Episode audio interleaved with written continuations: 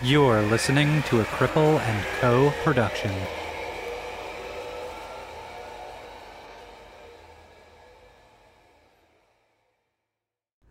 This episode of Disability After Dark has been brought to you by Come As You Are.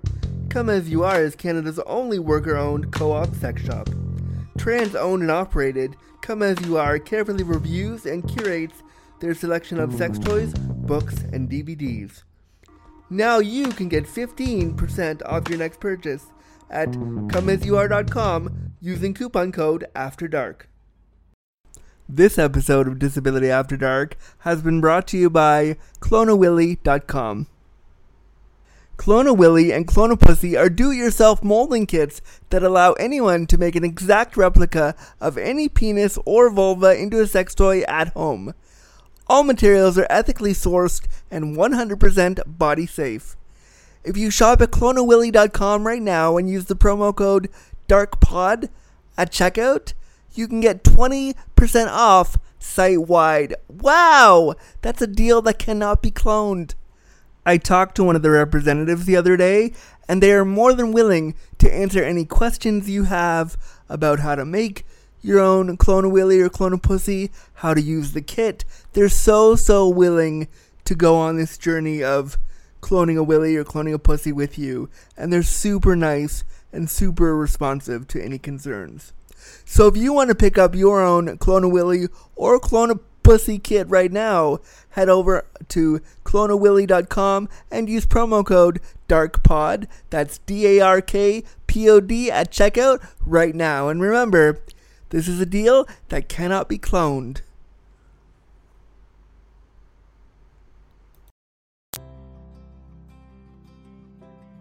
Hey Andrew, how are you? Hey Kristen, I'm okay, but if I'm really honest, I haven't been doing super great lately. I'm kind of super, really, really down.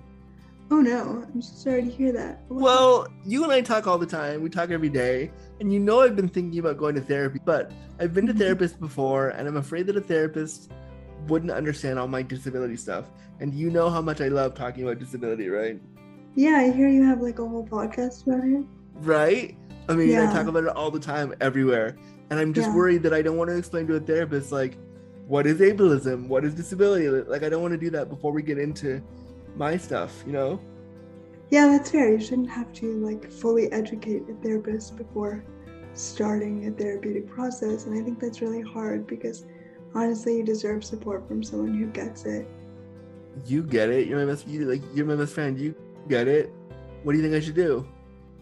I mean, I think you should find a disability informed support person to help you work through this. If anyone listening to this is interested, I'm actually offering disability informed support for $40 per session.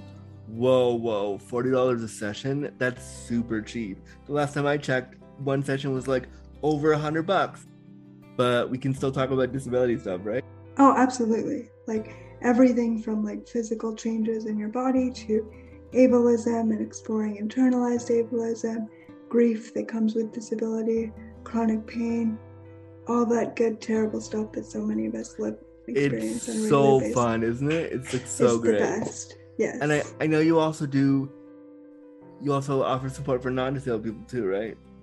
yeah, I do support for able-bodied and non-disabled people as well because really, I mean, everyone gets sick or experiences illness or vulnerability at some time in their life, and well, that's a different experience than living with chronic disability. I think it's all very related, and if you're going through any sort of life change or you're having grief related to bodily change or body difference, I'm more than happy to support you with that as well. I think everybody deserves and needs affordable support. I think that it's such a great thing you're offering, and I want to make sure that all the lovely listeners of Disability After Dark can reach you. How do they do that? Okay, well, right now they can reach me by email. It's Kristen, K R I S T E N, dot Williams, W I L L I A M S, 10 at gmail.com. And you can email me there to ask me questions or uh, let me know if you'd like more information, or you can go straight to booking a support session with me. Awesome. Well, I, I can't I can't speak any more highly of this amazing thing. I'm so excited that there's finally disability centered support for stuff like ableism and for stuff like internalized ableism and all the stuff that we go through that we never get to talk about. And thank you so much for offering it and for putting yourself out there, Kristen. Aw, thanks, Andrew. I hope you feel better soon. Me too. Thanks. Bye. Bye.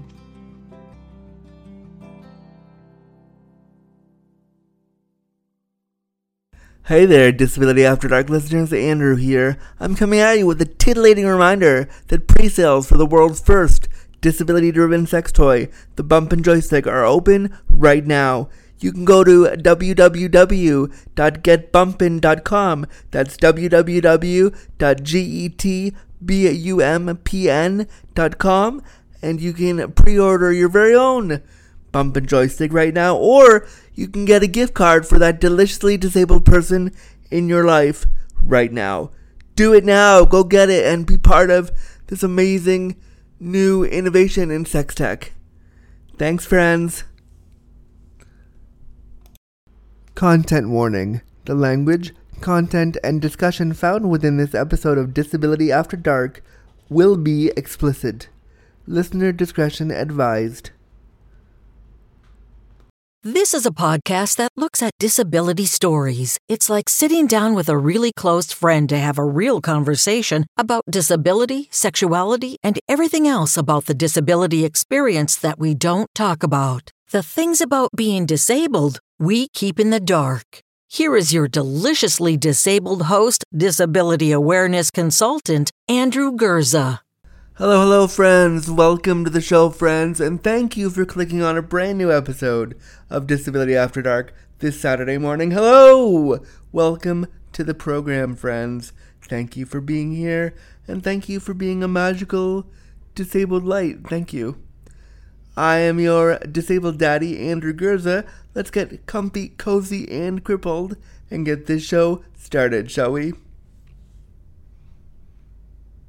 Couple of housekeeping things before we get to our interview today. I would love for you to go wherever you're podcasting right now and leave me a five star review. Tell me why the show's important and make sure that other people get a chance to listen to this awesome library of resources that I've created with amazing guests and amazing stories. So if you're able to, please leave us a review wherever you podcast because it really helps the show. Okay, so I want to give a shout out to our Patreon peeps, and that's the people that keep the light shining on this show each and every week with their pledges. Thank you so much. Today, I want to give a weird, awkward shout out to Hillary Ivory. Thank you for pledging $5 a month to keep this show going. Thank you, thank you. You have certainly tickled my ivories when I saw your pledge come in. Thank you so much for your pledge. And for your pledge, you get the show one day early, completely ad free, over on our very special Patreon feed. So thank you for your pledge. If you want to pledge to the show, of course, you know to go to patreon.com slash disability after dark. So it is the end of Cerebral Palsy Awareness Month. This is the last Saturday of the month, which means just a reminder that if you know somebody with cerebral palsy and you are not disabled yourself, you are obligated to give them $300. I don't make the rules, you just have to give us $300. So if you're not disabled, get out your checkbooks because you owe somebody with CP $300. Of course, I'm kidding, but I'm really excited to celebrate this last Saturday of Cerebral Palsy Awareness Month by bringing on another special guest with cerebral palsy. Let me tell you all about them right now. Today on the show, I feel extra special because I get to sit down with another famous Ryan with cerebral palsy, and I am excited to introduce you to my friend, playwright, and actor, Ryan Haddad. We sit down, um, we got to speak this past week and we sit down and we talk about his experience writing and producing a play called Hi Are You Single, all about his experience being queer with cerebral palsy. And we talk about his play, why it's important, why it's important to see disabled people on stage. We talk about queerness. We talk about disability. We talk about um, so many different things here. It was really, really cool. His play is going to be live at the Woolly Mammoth Theater in Washington, D.C. from March 28th until April 10th. So if you're listening or you want to take a trip to DC to see some awesome theater, Hi Are You Single is an amazing and important piece of theater that talks about queerness, sexuality, and disability. And when the fuck do we ever see that stuff on stage? So I am so excited to talk with him. Ryan Haddad is fabulous. He also has starred on the Netflix series The Politician.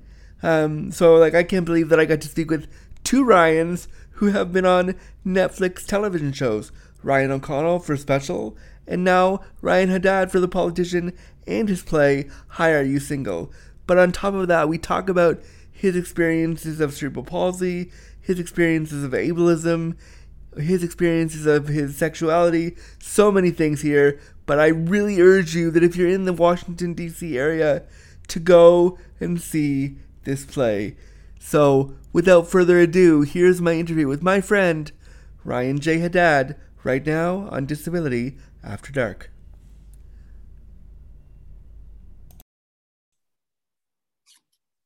Ryan Haddad, hello. Hello. How hello, are you, Andrew? darling friend of mine. How are you? I'm good. I'm so happy to be with you today. I'm so excited to have you on the show. I, you, and I, we have talked before, but we Mhm. haven't sat down like this for years now. So I'm so happy we're finally fucking doing it, and we're doing it because of all the cool things you're doing, and I'm so excited to talk about what you're doing. But for anyone who doesn't know who Ryan Haddad is, can you introduce yourself to us? Sure. I am an actor and playwright. Uh, I am mostly known for two things as, as, as of this moment. My play, Hi, Are You Single, which I have done around the country for the past seven years and is about to have its world premiere production live at Woolly Mammoth Theater Company in Washington, D.C., um, which feels weird to say about a play that I've been doing for seven years.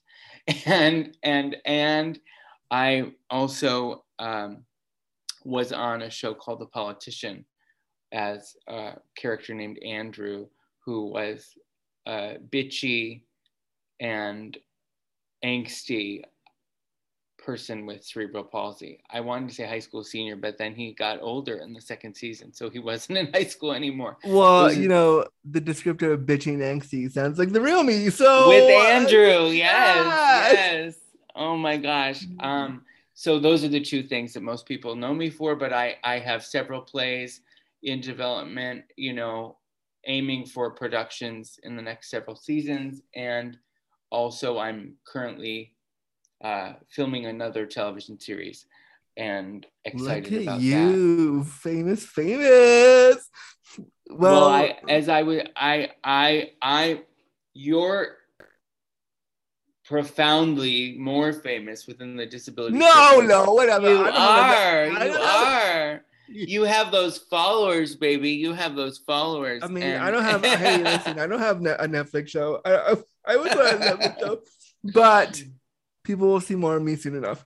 Um, I'm excited about I'm excited about I hope you well I'm sure you'll tell me I can, I can to tell you. me. I can tell you when we when we press the out button. I'll tell you.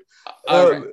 um, but we're here to talk about your play, Hi Are You Mm. Single, which is really, really important because it talks about sex, disability, queerness, all those things. And it's you on stage for an hour just kind of sharing stories as the character of Ryan. And I'm so I I have worked in I've worked in theater a little bit. I've I'm creating plays around the same thing, disability and queerness in Toronto. So I'd love Mm. to hear the kind of the impetus of why did you want to why did you want to write this play why did you want to make this happen and what was the inspiration to bring this to the stage Well, I I I started it while I was in college. I started developing it in college, and I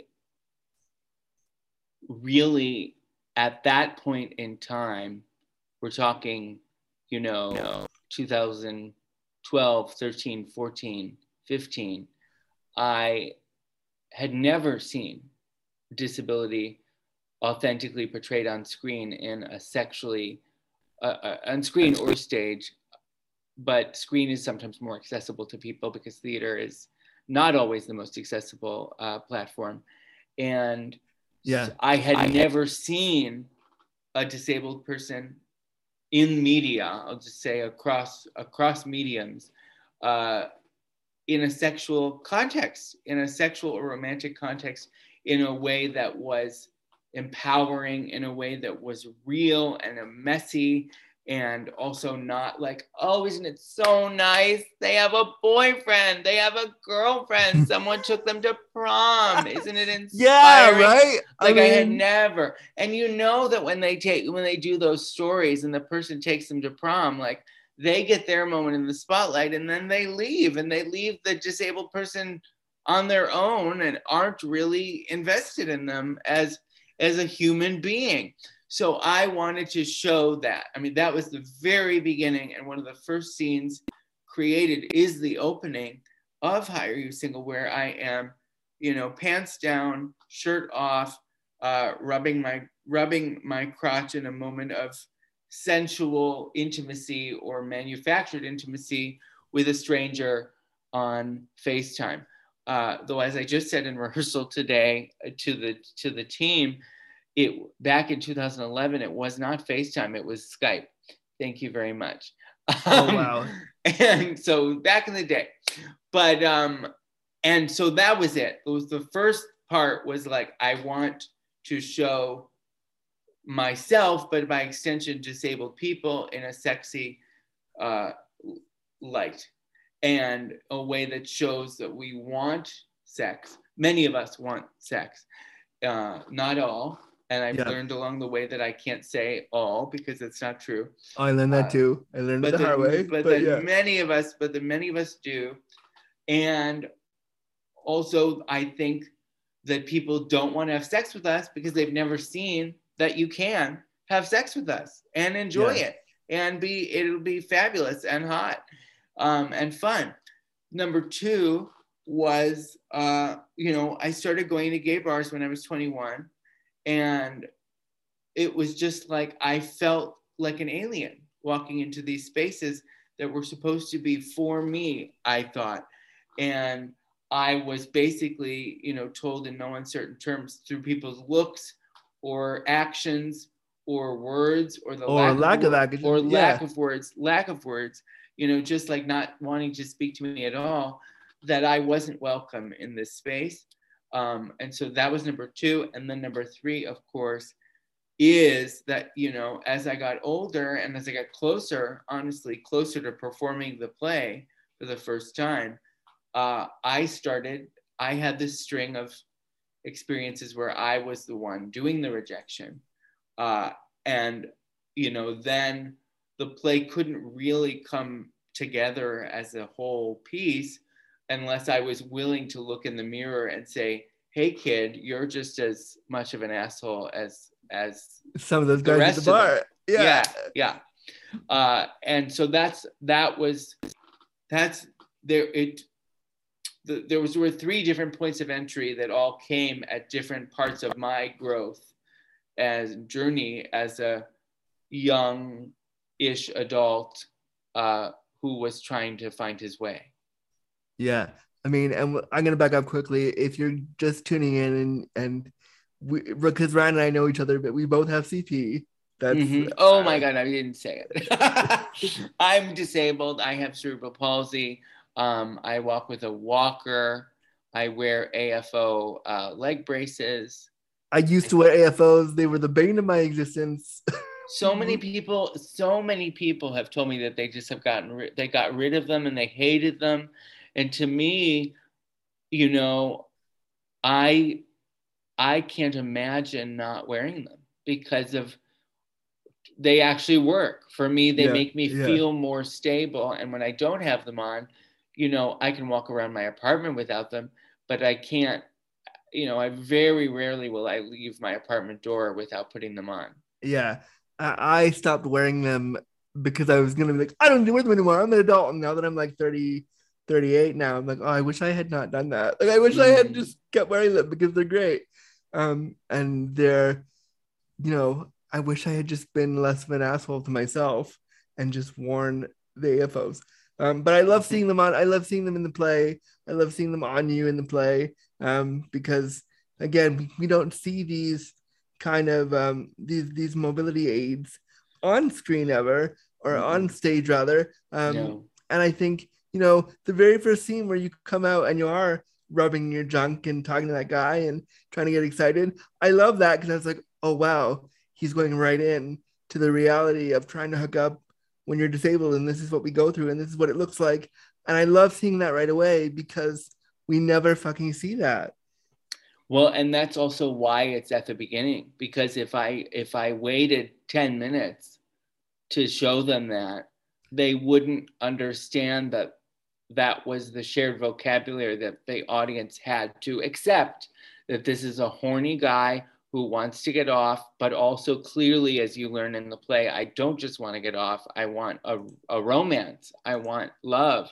Uh, and if they, you know, if I came out in a sweater and and told a nice story and then took off my pants, they would they would be get confused. So Yeah. I so I give it to them right away and say, basically, you can't, you know, this is what you're in for. This is this is the play. Yeah. Um, and this is real life, and this is real life too. And I mean, you bet like seeing that right away tells the audience exactly what they're getting. They're not going to Mhm. get some like pimby pamby story about this disabled person that like overcomes and is and has a big Mm. moment where they like accept their disability or they overcome their disability. Oh my god. Like- I hate it. Well, I know. I, I look, I know, I know everybody has a different experience. Everybody has a different experience. But I can't even if you had to ask me like when did I come to accept my disability, it was like, what? Like to me, for my personal life, that was never even an option to not accept it. Like Yeah.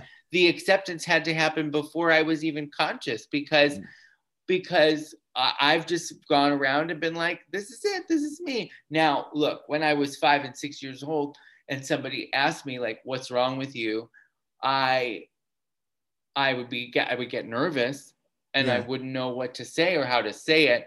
But to me, that wasn't like not accepting my disability. That was just sort of like, oh, I don't know how to deal with this stranger Yeah. that is yeah. asking me as a child. It was usually another child asking the question in a way that isn't kind or no, because they're five. What do they know? They're five. yeah, yeah, yeah, yeah, yeah. Um, Um, but but I, you know, and those stories get told, and some people watch those stories, and they, th- to them, that is their representation because that's their life. But that's not the story of disability that I'm interested in telling. No, you, you can tell from the very first scene in the play that we were gonna get into some heavy shit here. And like Mhm. I like that you the character that you play of you, which I'm sure Mhm. is just an extended version of you, but I, I like that I, like appreciate you saying it. I appreciate you saying the character of Ryan uh, because I have several plays, all of which feature the character of Ryan at different points in his life. And yeah, it's just easier for me as the actor to access, well, he's saying this and and he's doing that, and now I would do this, but I'm not I'm not him anymore. Like Yeah. it's a di- it's a different it's, a, different, headspace to go to like yeah. the, Yeah. and I'll, I'll talk later about the play that I'm working on. I have a character of Andrew that is me, but it's a really Mhm. heightened version of me. And even when I do this this show, like it's me, but it's a really on version of me. And so what I love about your character is that he's bitchy, he's funny, he's Mhm. pithy, like he knows how to make the, the audience laugh, but also think about stuff, but also like I like the I really like the character.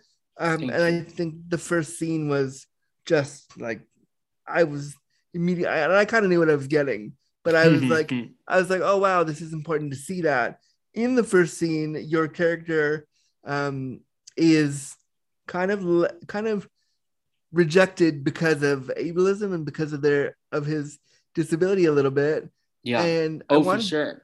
I wanted to kind of just chat about. Can you talk about some of your experiences as a queer person being on the apps, trying to navigate that and having ableism thrown back at you? Sure. There's a whole gamut of it. Like there's a whole I, I've gone from just, you know, being ignored or being ghosted um, to somebody saying they were into me, but then beating around the bush and never wanting to ever meet up uh, yep. and not giving any reasons that were substantial or real. And then there have been once in a blue moon, and I can't even quote them to you. Like I, they were so traumatic that I have like blocked them out. That it says, you know, just. And I think one of the biggest ones was like OK Cupid, which is not what is not the app where I would have expected this to happen. Yeah. The, web, the website at that time, where it's just a diatribe of horrible ignorance and horrible inflammatory language, and you know, totally um I won't even say ableist, but just bigoted and awful and mean uh, because of my disability for no other reason than that. And when that happens, like sometimes you're like, should I engage with this person? Should I try to teach them, them teach yeah. them out of this? Or is it like, this is so bad that I, for the sake of my own mental health, have to walk away? Like there's there's there's no there's no i won't benefit i won't at all from from this experience. So it you know those are sort of the three things. A few times it's been like i'm not into you because you're disabled. Okay you know that's a sentence that is hurtful and hurt me a lot at the time but at least then i know at least then i don't have to continue to waste my time on that person yeah. Um, but it's these, it's happened like a two or three times where the, the the messages have just been so mean, and it's like, well, you obviously this person on the other end, you're in a damaged place, and like what you're doing and saying has nothing to do with me, yeah. and you're just, uh, you're you're hurting in in your own way, yeah, and uh and I can't help you. I can't help moments. you, and I have no, I have no obligation to sit here and let you be rude to me because you're like, yeah, yeah, yeah. And I think yeah. it's, I think it can be really, really hurtful. Um, but it's hard in those moments too because like you're like, I wanted to get off like you did, and I want to mm. like, I, mm. I want that connection, sexual or otherwise, like you did, and I have to deal with all this extra bullshit that you don't have to deal with. Like, That's right. Can be exhausting, and so to see that on to see that on stage and to see you like make that part of it, I think was important for people to see. Have you ever had like, you know, you don't respond to somebody right away, not because you're ignoring them, but because you just haven't opened the app? And then they double down and they're like offended that how dare you not respond to me? Oh, you, yeah. You disabled, you know, cripple or whatever yeah. they say. You being like you, why wouldn't you talk to me? You should be lucky. Like when you said in the play, when you said, uh, "Oh, you'd be lucky to take you, like, whatever you can get." The, yeah, I get that shit all the time, and it's like, well, fuck you. Like, no, I wouldn't. yeah, no, I wouldn't. Not at all. Um, but I mean, again, to see that on stage, and there's a point in my play where we do the same thing, and we show like a screenshots of a, a Grindr hookup and people saying rude things, and like I mm. think this stuff is really valuable because this is how a lot of us with disabilities access these spaces. Mm, and to mm-hmm, see that on mm-hmm, screen mm-hmm. for an audience to see that is like, oh, I didn't realize people were such dicks. Like, wow. And then maybe like, have I ever been a dick? like that that's part of it. Sometimes there's distance and sometimes they go, well, I would never.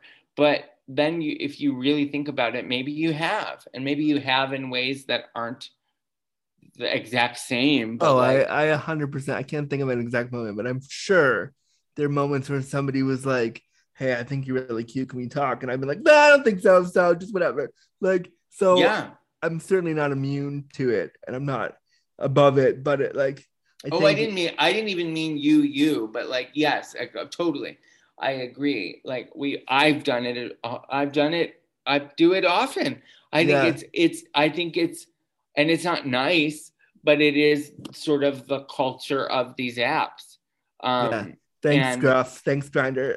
I know, I know. Oh. Um, so, but I also think what you're saying is interesting because we access the, we access representation through the media, we access connection through these apps, probably because a lot of the spaces that are built for gay people, queer people, LGBTQ people, you know, don't have architecture in mind that Yeah. that that allows us to be present in those spaces. Exactly. And I wanted to lead into that. In the play, you talk a lot about the inaccessibility of queer spaces in New York. You talk Mm. about your friends having to carry you up the stairs. You talk Mm. about like just the inaccessibility of all these places of, of being kind of stuck in the corner where nobody would talk to you and having to like one of the things you say in the play that made me laugh out loud when I watched it again yesterday was like how you have to parade. So you go around you, Oh, you go can you can you describe what parading is? Parading is where I'm just going to do the line. Yeah. Parading is where you break away from the group and sort of strut around the bar by yourself. And you do that because, like, otherwise, if people see you with your friends, they're like, oh, well, he's taken care of. He's got his people. And it's like, well, these people didn't come here to fuck me or kiss me or any of that.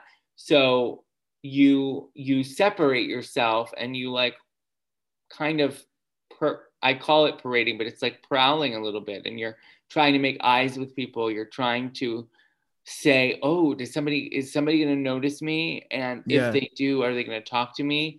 Um, and you know, it doesn't always work. It actually almost never works. I know I do the same thing and it never works, but you got to try anyway. But one time, like I ended up making out with someone. So yes, you do have to try on. You mean- you do have to try anywhere. Um, and you know, and then there's you know, or a bar is too small for my mobility device, or uh, it's a staircase, or the there's you know there's a main floor, but then there's an upstairs, and the upstairs is where the fun happens. And then how do you access that? And it's really I mean, I mean, I'm going to be really honest and say that I have gone to probably two whole gay bars since the pandemic because, like, I couldn't think of a like more scary place in terms Yeah, of yeah. COVID, COVID Yeah, spread. Oh my god, Um, for sure.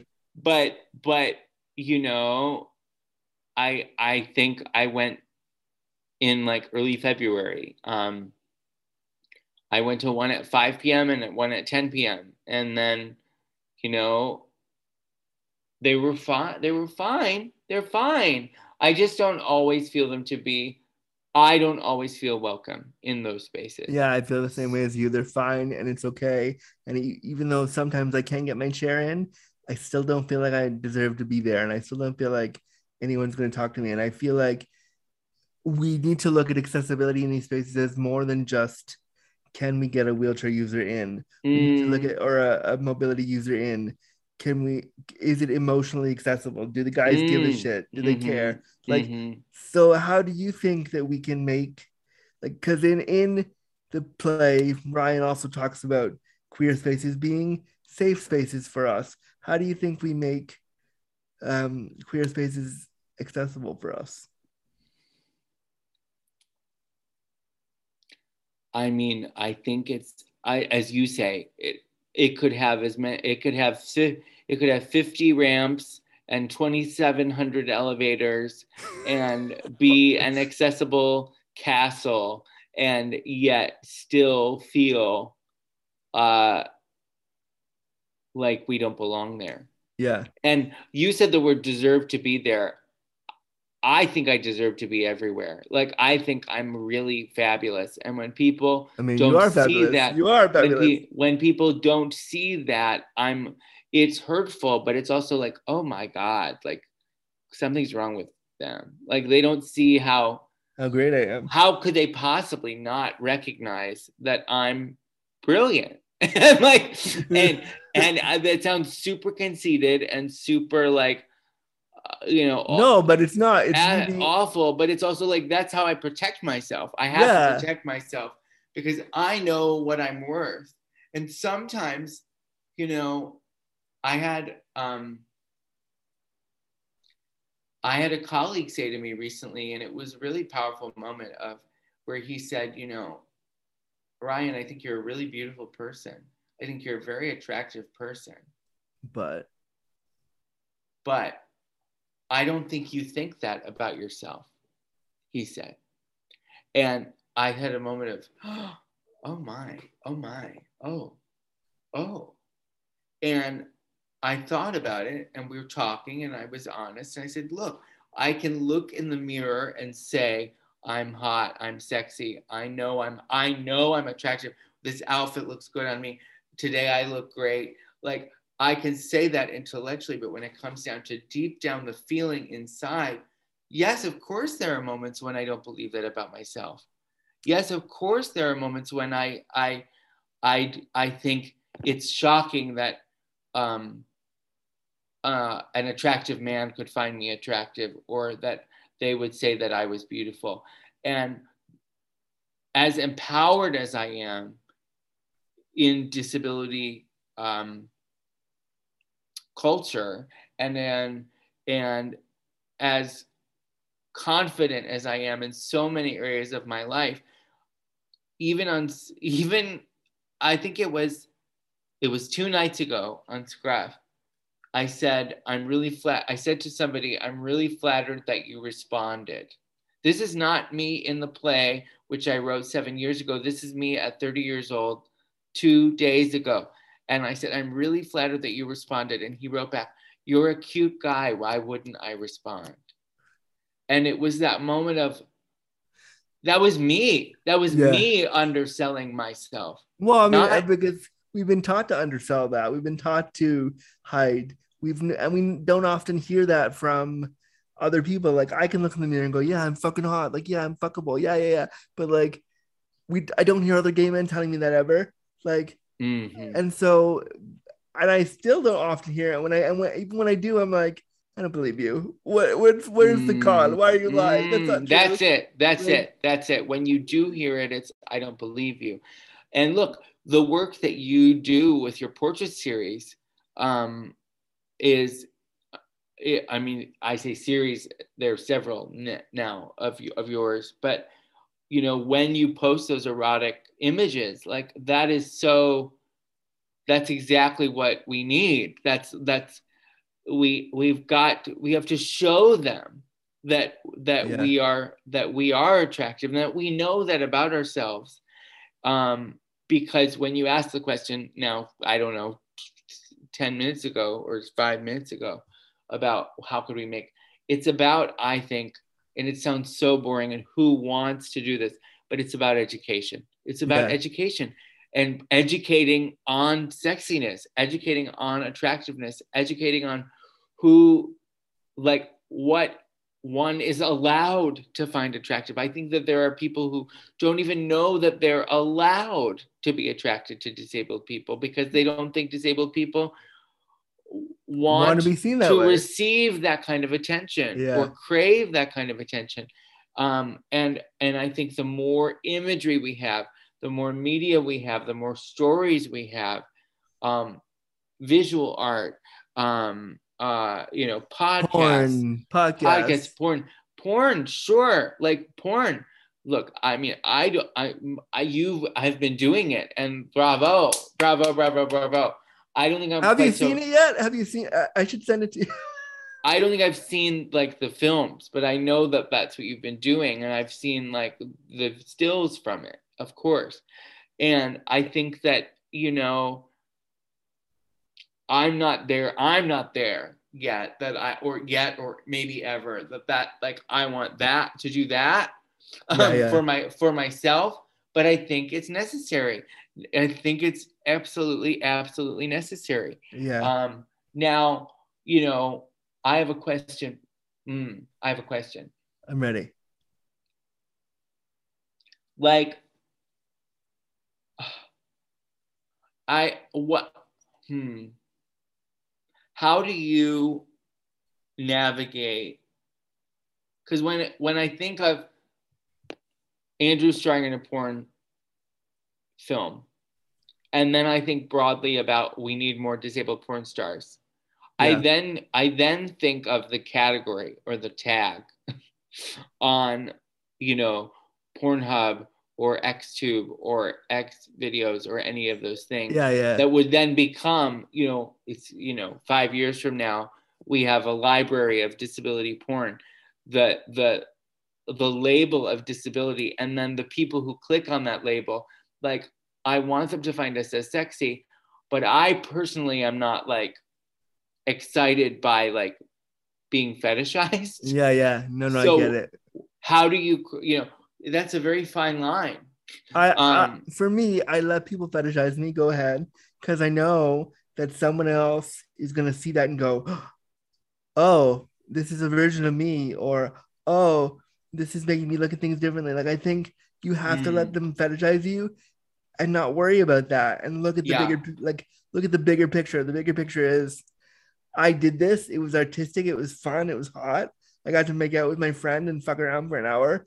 But I also know that someone's gonna look at that and go, "Oh, I've never seen this before." Like, wow, good.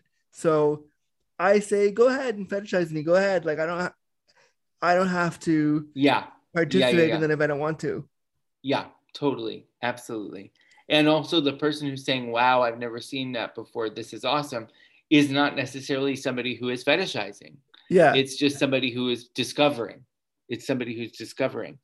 Um, and then there's that small percentage of people who would fetishize. And sometimes those people can have great relationships. I just don't want, you know, there are there are that to be the like- only way we look at it.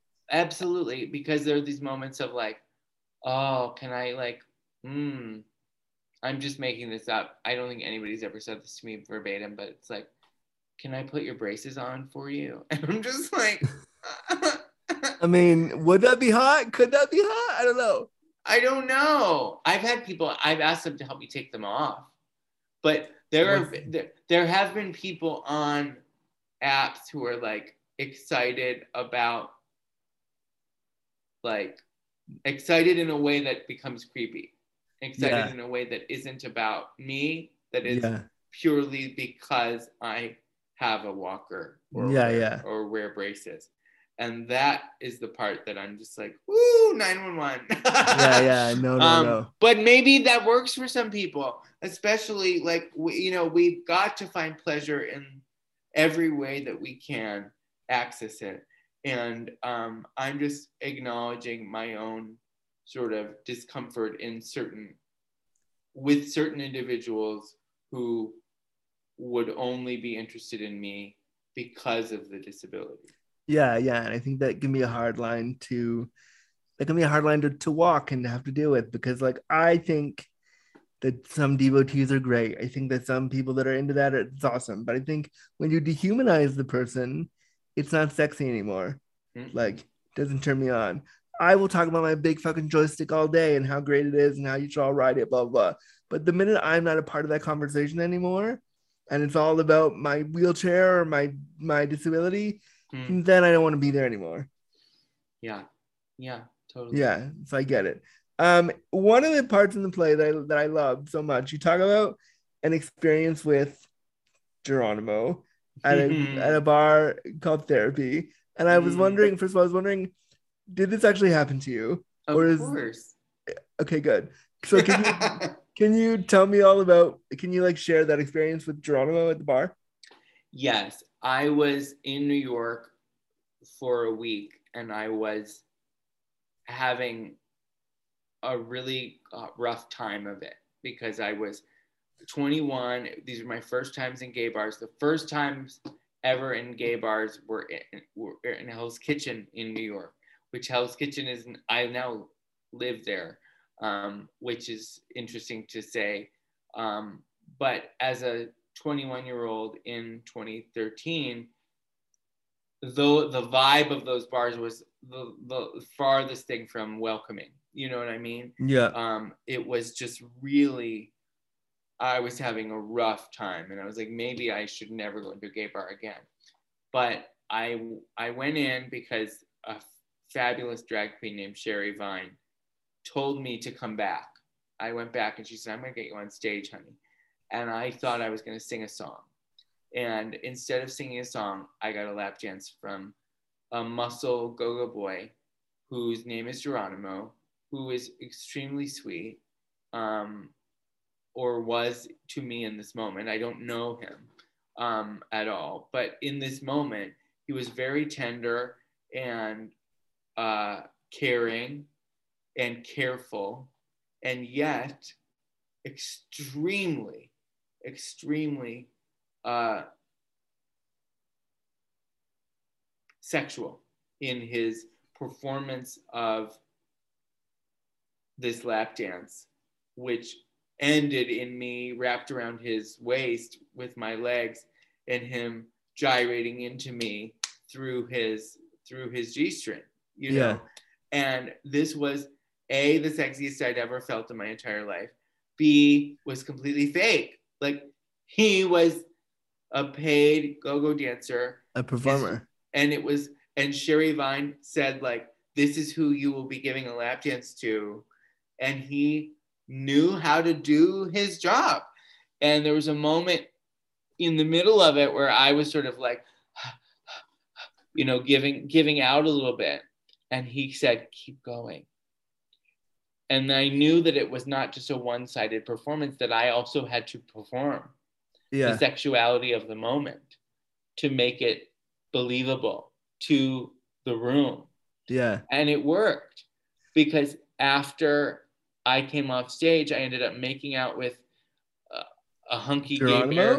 No, no, no. Geronimo was straight, and that's that's that's the point of when I say that it was a fake moment. He is straight, like he is a straight man who, mm, you know, was a performer. He was doing his job, and his job was to make me a sex object. And because he did that, I mean, this is truly the thesis of my whole play. Because he did that, everyone in the room suddenly saw that I was a sexually viable person and wanted to grind up on me and dance with me, wanted to make out with me in front of their husband. Somebody made out with me, and I said, Are you single? And he said, This is my husband. And I made out with his husband too. Amazing. And this all happened because Geronimo gave me a lap dance because he like performed my sexuality in front of people and it made them realize that I was sexy. do you feel sometimes like your and you mentioned performing sexuality and i feel like i have to do this all the time in what i do and it's exhausting sometimes and i don't want to perform sexuality sometimes i want to just be sexual do you feel as a disabled queer person that you have to perform it that you have to be hypersexual to get people to notice you Yeah, I mean sometimes definitely yes. Um and then sometimes I'm like, "Oh, maybe this isn't great." like maybe maybe it's not you know, consent is a, a very legitimate and real and valid thing. yeah And sometimes, you know, if you're aiming to be hypo, hypersexual just to get noticed, but somebody isn't ready to receive your hypersexuality, yeah like we have to interrogate that within ourselves. We oh definitely, totally I definitely lead with sex because I think otherwise people won't um, know that is possible with me. But then I have to really examine, like, hmm, did I need to send that shirtless picture? Hmm, I don't know. Like, did I, did I need to unlock my picture without asking him if i should like yeah yeah yeah yeah yeah so and i've that's come with sort of adulthood. I think when i was 21 22 23 i was just so horny and so oh my god please please please please please please want me. And now i'm in a more i think more secure place a more uh, you know proud of the intersection of my sexuality and disability still very insecure in many areas of that Oh, but me too. Me too. Like fucking But- hell. I did a porn. I'm still shy as fuck. And like, do you like me? And am I good enough? And I'm not like the other guys. Even though I've done porn, I put myself out there, and I'm I'm very proud of it. I'm also like, oh no, am I good enough? I mean, even it's um, it's that, but it's also like I. I'm ne- I'm never I've never been somebody who wants to go straight to penetration ever. Yeah, me neither. Still, still. So when men want to come over and they only want to fuck, or they want to fuck within the first 10 minutes, and they don't want to get to know me. And I'm not even saying like I will acknowledge if something is a hookup, you know, it's a hookup, great. But in a hookup scenario, I very rarely am gonna want to penetrate. Just I'm not. It's I think that that's extremely intimate, and I Oh, yeah. want I want it to be meaningful and with somebody that I know cares about me. It doesn't always have to be a like a truly a lover or boyfriend or a relationship, but I need it to be somebody who I know is in it because I'm of the person that I am and not just like we're gonna do body this and then to I, fuck. I'm here's a body and then I'm never gonna see you. Yeah, That's yeah. not, that's not interesting to me. I, I feel I feel the way that same way about bottoming. I've never bottomed for anyone, partially because of disability, partially because I haven't met anybody that I gave a shit and I'm about to try that with, partially Mm, because of ableism, all the things. And like I feel Mhm. similar to you of like I want to bottom. It's my dream to be brailled by a bunch of dudes, but also like I want to know them and I want to trust them and I want to know that if I do that, they're not I'm not gonna be some like really, really graphic here. I'm not gonna be some cum dump for them and then they're gonna disappear. Yeah, that's right. Or that like we have a moment of of you know profound disabilityness in the middle of a sexual moment and that you know could make us a little embarrassed or a little insecure.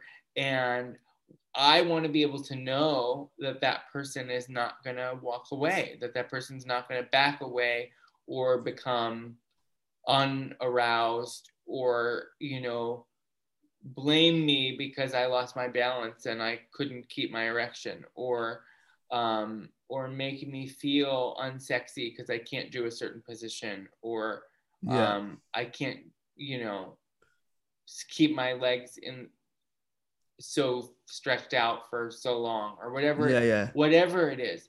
And so I think that it's so intimate that like I just want to know that they give a shit about me. Yeah. I couldn't I totally agree with you. I'm 100 percent there with you. And I hook up with I hook up with a lot of sex workers for to have my needs met. And I I, I think sex work is great, but like I cannot wait to actually have sex with somebody who's like, I want to fuck you because I want to be here. Mm, Like mhm. I want to spend time with you because and you didn't just spend money on me. Like I want to be here because I want to be here. yeah. Like I'm so excited for that because I don't I don't know if I'll ever get that, but it's a dream.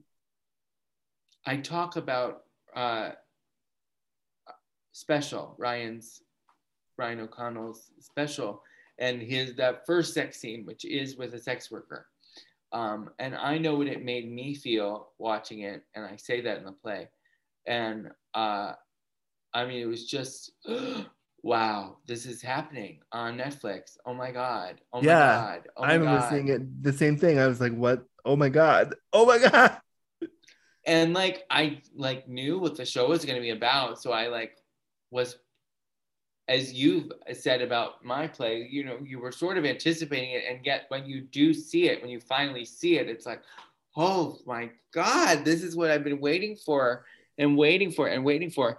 And since special, you know, now we have Jillian on the L word, and we have uh, we have sex education, and there there there are lots of um, and of course they're doing queer as folk which i know you, ryan is on and you've consulted on and there are other people I- involved Yeah. like it's it's we're getting we're finally getting something we're finally getting something in terms Yeah. in the in the way of of not just representation but sexual representation and i think it's so important and so powerful and the Oh, more yeah. visibility that we get um the more i think it'll be likely that you're going to find somebody who wants to fuck you for you and isn't uh is there because they want to be there you know. But isn't it? who- It's. I think it's hard for us too because we're in our thirties, and like Mm. we're wanting stuff that people got when they were 17, 18. like, Mm, And mhm. for me, that's for me that's really frustrating to have to go through this like second adolescence because when I was 17, 17 18, I was more concerned with spinal fusion surgeries and hip surgeries Mm, than I was with like who's gonna blow me tonight, like you know. totally. And so I'm both excited that I get to do that for the first time at 38, but also like annoyed that I have to deal with this at 38. Yeah. Yeah, of course.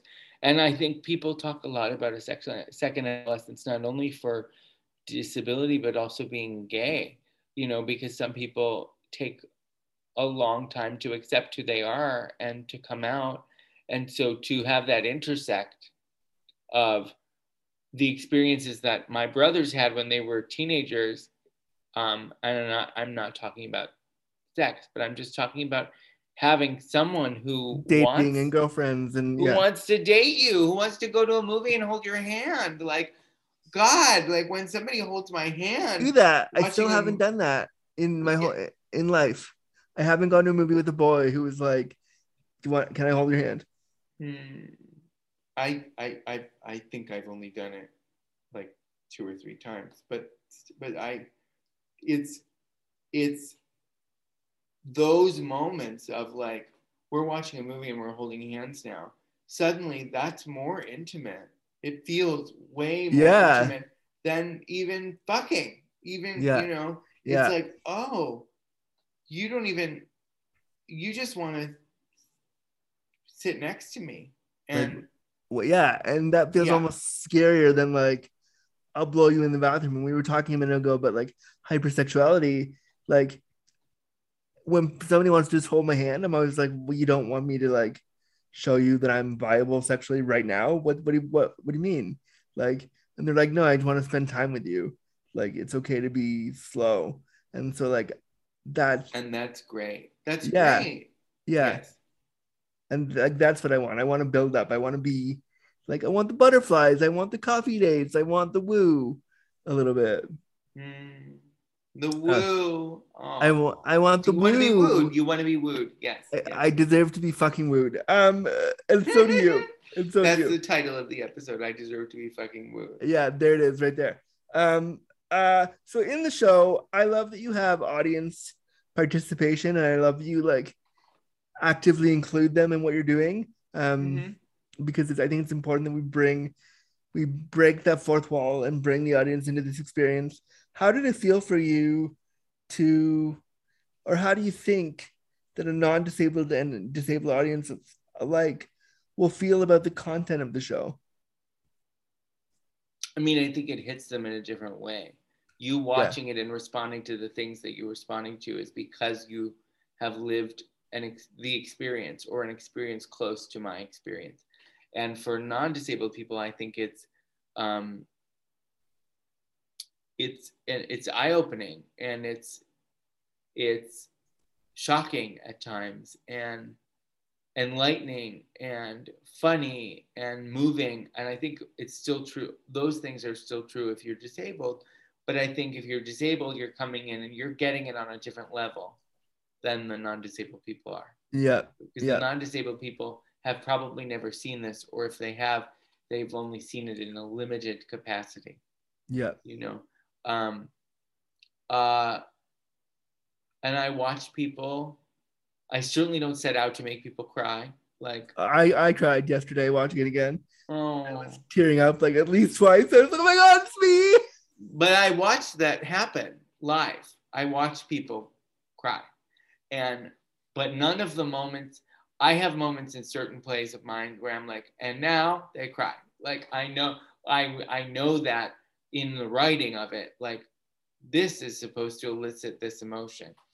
Uh Hi Are You Single? I never that was never my intention in in, in the writing but it's better i think to make people cry organically than it is to try to make them cry at a certain yeah. moment but Yeah. that's always a surprise to me because somebody will somebody will be crying over here and some people will be crying over there at a different part of the play um, and I was tearing up when you put your shirt back on after he had rejected you in the Mm. first two minutes because I was like, I know from the look on his face, you didn't say anything, and you didn't. The guy didn't say, "I'm leaving now." You just said, "Okay, maybe another time, sure." Like, I, and so I knew immediately, and the whole audience knew, but I knew from a place of disability of like, oh, I know what this character is feeling right now. He's Yeah. trying to be cool. He's trying to be okay with it. He's being rejected, but inside he's like, "Fucking hell!" Like, fuck. Mhm.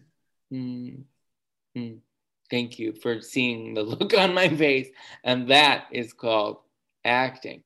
Um, um, I, uh, yeah, I think that it, it they respond differently, but I do think that the show is for both disabled and non-disabled. Oh people. yeah, Um, and there's a there's a sequel too. There's a companion play that has not been produced yet, but it will be produced in the coming years, called "Hold Me in the Water," which is uh, it's definitely also for both audiences, both kinds of audiences. Mhm. Um, you need a wheelchair using character? Because no, it's out. just, no, it's a, it's another one. It's just me. it's just me again. Um, it's but it's they they talk to each other these two plays, um, and you know it's sort of it's a romantic, it's a love story, it's a romantic comedy. It sweeps you away. It is about being wooed, and then what happens? You know, uh, and how do you do from inside a relationship uh, or a budding blossoming situation that you hope is going to turn into a relationship how do you navigate uh, being disabled at the center of a love story uh, and i don't want to give it away um, but the ending the ending is really a moment where the audience the non-disabled audience is asked to examine themselves Good. uh, and and asked to examine their relationship to the story that I just told, and Good. and and and is not let off the hook, and uh, you know, so the goal is that both of these plays will be performed uh, together. One night I do Hi Are You Single, one night I do hold me in the water. One night I do Hi Are You Single, one night I do hold me in the water. And when you take them both together, um, and you see this young person who's trying to find something, and then you see an older person who thinks he has found it. Uh, but of course, you know, nothing is as it seems. Uh, and then you have to ask yourself, what is my relationship to this story? Am I an audience member who is rooting for Ryan on the outside? Or am I willing to consider that I could put myself in this story? Meaning, am I, re- is it really possible? I'm, I am giving it a little bit of it away, but is it like, I don't want the audience to just sit there in both cases. So I'm talking about back to talking about Hi Are You Single now. I Yeah. don't want the audience to just sit there and go, God, I hope he finds a boyfriend. I want the audience to sit there, you know, especially the men in the audience to go, God, well, could I be his boyfriend? Wow. Not that I'm not, I'm not, and I'm not, I'm not, I didn't make this show to get a boyfriend. I don't. Come on, tell the no, truth. no, no, no, no, no. No, I didn't. I mean, I, I, I made the show to tell a story about why it no, might no, be, no, of course, of course. why of it might be, why it might be difficult, and why I maybe don't have a boyfriend yet. Yeah. You know, um. So, I, but I'm not sitting there night after night watching the audience going, "Oh, it could be him. It could be him. It could be him. It could be him." Like that's not happening. But I would like you to sit there and wonder, particularly if you're a non-disabled person, could I? Is do I have the capacity? Am I open enough and willing enough to even consider the possibility of love with someone who is disabled? deep shit. And in the play that I'm working on called Access Me, which I've also you mentioned you've you've been you know been tooling this and working on this for about seven years now. I too have been working on my show for seven years um, in, Mm. in Toronto. And if you ever get up here, like come Oh, I it. want to come. I want to come. We just got to get out of this pandemic. But I know. Um, and so in our play, we talk about ableism, we talk about um, queerness, discrimination. Other than your two, other than Hi Are You Single and Hold Me in the Water, what other kinds of queer disabled representation do you want to see on stage? Oh, well, I mean, not, not uh, certainly more than those two plays because I want more kinds of people telling those stories. I mean, you're you just said you need a wheelchair user in Hold Me in the Water, and I don't because I'm the only actor in Hold Me in the Water. But like, I, you know, I want to see all kinds of mobility devices. I want to see the whole spectrum of disability that doesn't just include physical uh, mobility, but also the invisible disabilities that are not discernible to the naked eye. Yeah, Also, saying the naked eye is ableist in some ways because of blind stories yeah, and deaf stories and um, you know stories of people with autism stories of people with uh, cognitive or emotional or social or you know um, the, the, the word the gamut of disability- disability. the gamut is so it's just huge right? And there are so many stories and there's so much representation that is needed and there has been so long where we had nothing. Yeah, like no one had anything. But i want to see more women. I want to see more trans uh, and gender nonconforming stories of disability. And i want to see more stories and this is so important of you know more disabled people of color because uh, it's so white. Really, it, every it's just it's so white. It's so white, and I mean, I'm sort of this, you know, Arab American third generation Lebanese kind of off-white person. um, but but but even that is not like to some people. Yes, I provide representation, especially Arab American queer people or or Arabic queer people. Um, lots of people from Lebanon were messaging me after the podcast, and, and I'm like, I've never been to actual Lebanon, but like, thank you so much. Like, thank Like, you. Yeah, yeah, But but but but like, you know, black disabled people need to hear their stories and see their Mhm. stories, and so do uh, Latinx and AAPI and like all. There's just so much that has been absent for so long. yeah, yeah. and pointedly absent too. There's so much that we we need to like. We need to remember our privilege in in so many spaces, and I Mhm. agree with you. That's right. Um, one of the pieces of the play that I loved, and it was "It's My Dream." You talked about I knew what you were having- having a football player in your bed, and I was like, "That's my dream. It's my dream now. It's been my dream since I was like 20 to make out and fuck a football player. It is my dream." And you talk a little bit about being with this guy and how Mhm. hot it was, but also the character talks about like the internalized ableism you go through as you're with him. Can you Mhm. share a little bit about that?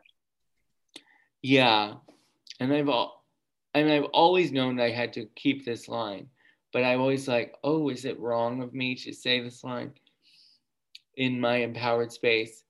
Um, I know it's it's one line, and I know it is. I know it. Oh no, there's two lines, but one is, uh, lying next to me in bed, he said, "God, I love your body," and that was just absurd. Why would anybody love this body? Made me cry. it's and and it's you know there's no like of course i know intellectually that that's not a truthful statement question Yeah. but emotionally of course i felt that in that moment and in many moments you know? And the other one is um, i didn't think i was enough. I mean if i couldn't even give him a hand job out of context that's a little lost.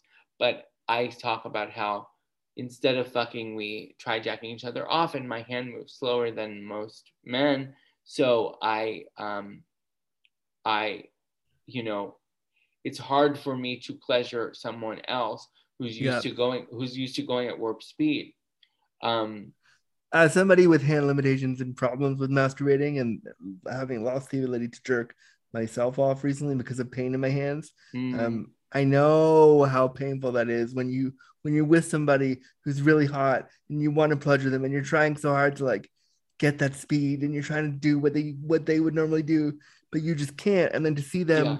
To see them switch to doing it themselves, you're kind of like, oh, did I fail? Oh no, like I can't do Mhm. this for you. That Mhm, sucks. mhm. Yeah. And I think that, you know, when we're both lucky enough to be with someone for a long time, and I believe that it's going to happen, I do for both of us. Um, I think you figure that stuff out together. It's Yeah. trial, it's trial and error, and it and it um and that's sort of the fear in those moments when you're just meeting someone and you want to be able to get them off and you want to be able to pleasure them and maybe you didn't do it to the level that you hoped you could Yeah. is oh they're not going to come back Yeah. i'm not going to see them again because i didn't give them what they needed and so why would they get it from me when they could get it from anyone else Yeah. Yeah. But I- I think when somebody commits to you or or you know is in partnership with you or relationship with you there are lots of different structures of relationships now and you know you don't monogamy is not a necessity but when somebody says i want to embark on something substantial with this person then you figure out together what pleasures the other person and what you're able to achieve and modify. And i have not had that you know significant length of experience. And i i, I know we share that similarity. And um, i look forward to that period of of experimentation without the fear that the person is going to leave Yeah, and I I couldn't agree more. I, and I haven't reached that point yet with somebody where I, they wouldn't want to leave unless I'm paying them money. Like I haven't been with somebody that's like I want to stay.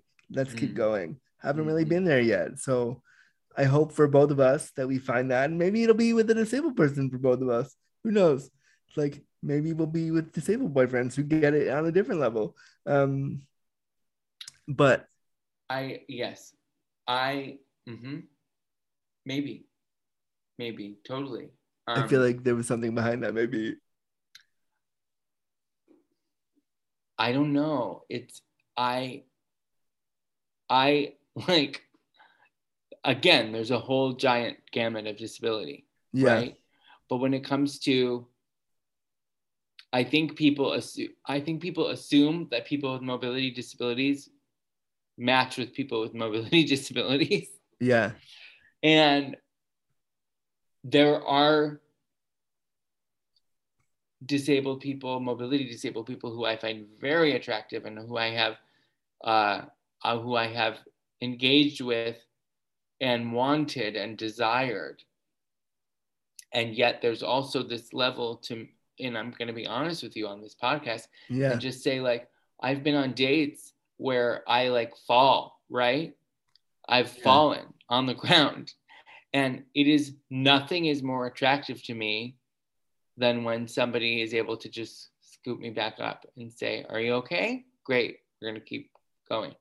So I I I I do enjoy being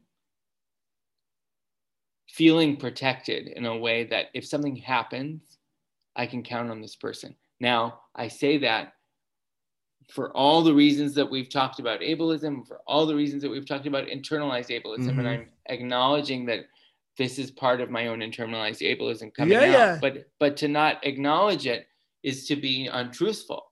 So I'm I'm just, you know, if I fall in the middle of the street, it would be very nice if the person who I am am partnered with was somebody who could help me get up. But I also recognize, as I say to everyone all the time, you can become disabled at any moment. And so the Yeah. partner who was able to pick me up off the ground yesterday may Might not, be, able to do that tomorrow. Right. Um, well, if you and I feel like can be and I feel like can be honest with you about that in this of course. venue. you know. Of course. If you and I ever go on a date, know that I, well, I can't grab pick you up from the floor. I can run over the ableist when they say weird shit to us. That's what I'll do. That's what I can you. offer you. Thank Um, you. And then you can then you can feel vindicated to know that I'll run them over. Uh, but Hmm. I am so excited for people to see Hi Are You Single. I think it's such an important work. It's necessary, it's long overdue. Um, and I'm so excited that it's here and people can see it and it's out and that you you you've been so honest in making it and you've put so much of yourself there and you've you just bared yourself to an audience as a disabled person for an hour talking about stuff that they never hear. Um, so i was really proud to get to watch it. I was really proud to talk to you today. I'm so excited for people to see it. How, how can they tell, tell all the people how they can uh, can see it now? Hi, Hi, Are You Single is playing in Washington, D.C. at Woolly Mammoth Theater Company uh, from March 28th, 2022 to April 10th, 2022. And hopefully in other cities uh, around the country and maybe even internationally uh, in the years come to come. to let's let's find a way to get you to toronto let's find a way um, Okay. I know theater people in Toronto. Maybe there's a way. But so this is coming out on March 26th, the last Saturday of Cerebral Palsy Awareness Month. Mm. Um, so as somebody with CP, do you have anything you want to say to the other fellow folks, the other queer cripples with CP out there? I think we're fabulous. I think we're sexy. I think that we uh, deserve all of the flowers in the world showered upon us for our brilliance and our uh, empowered fabulosity. Um, and I know that sometimes we don't always feel those things because of internalized ableism, et cetera, et cetera. But um, but know that that we are worthy, we are uh, desirable, and we are very, very sexy. Damn right. Um, so the so anybody who's in DC from March 28th to April 10th, can can you where where do they where do they so is there To buy tickets, Yeah. woollymammoth.net. W O O L L Y, mammoth, M A M M O T H dot net. And seriously, if you're in DC, and I know some of you listening are, go and see this show. It's important that we support fucking disabled people talking about things that we never fucking hear. So go see it, please. Please do it. And, and I just want to end on this one note. Do it. I'm ready. Oh my God. Because I just really was very vulnerable. And you know, I would have always be vulnerable and honest and truthful yes. um, in telling you about, you know, why my preference is for a strong, uh, non physically disabled lad to be able to pick me up off the ground. But I just want to note that when I was telling that story, of course, I was envisioning one particular date in which that happened and I thought we were on a great trajectory. And then, and then the next week, he told me that he had gotten serious with somebody else. So maybe it's not. Maybe being picked up in the middle of the street is not all it's cracked up to be. like I said, I can't pick you up in the middle of the street, but I can run over the ableist for you. That's what I can offer you. Um, but Ryan Haddad, I love you as a friend and I love you as a fellow creator doing this work. Thank you so much for just thank you for fucking doing it, man. It's hard what you're doing, and it's it is something we don't see enough of. So I'm really, really excited for you to bring Hi Are You Single to the stage and then Hold Me in the Water later in the coming years. Um, later. And there's another one that will be coming next season to New York called Dark Disabled Stories. And that is also an autobiographical monologue, but it ha- does have a couple of other people in it. And um, it's different. it's not, it's different. But um, so those are the those are the plays right now that are disability centric. Um, and I'm excited to to tell these different versions of the character of Ryan and have you get to know me a little more and more in the process. Amazing. Thank you, Andrew, for all the work that you are doing. Thank you for this podcast, and thank you for all of your activism uh, on social media and beyond. Uh, you're quite wonderful. Oh well, that means the world. That I, I, I'm you're someone that I look up to, so that means a lot. Thank you, um, Ryan Haddad. How do the people get a hold of you if they want to like slide into your DMs and say hello? How do they do that? I'm at Ryan J Haddad on Instagram and Twitter. Awesome. I'll make sure that all those things in the show notes. Go see Hi Are You Single, March 28th to April 10th, Woolly Mammoth Theater. It is a do not miss. Go see it. Thank you so much for being here, Ryan, and we will talk soon. Bye bye. Bye. All right, friends, that's another episode of Disability After Dark from me, your disabled daddy, Andrew Gurza. If you want to follow my work, you can follow me on social media on Instagram and Twitter at Andrew Gurza underscore, or you can follow my website, www.andrewgurza.com, to find out more about what I do. And of course, you can follow us on Patreon to get the show one day early and completely ad-free by going to patreon.com slash disabilityafterdark, or you can send us an email to disabilityafterdarkpod at gmail.com and let us know your ideas for an episode, for a minisode, or for a guest spot. We'd love to hear from you. Thank you so much for listening, and we'll be back to shine a bright light on your disabled stories next time.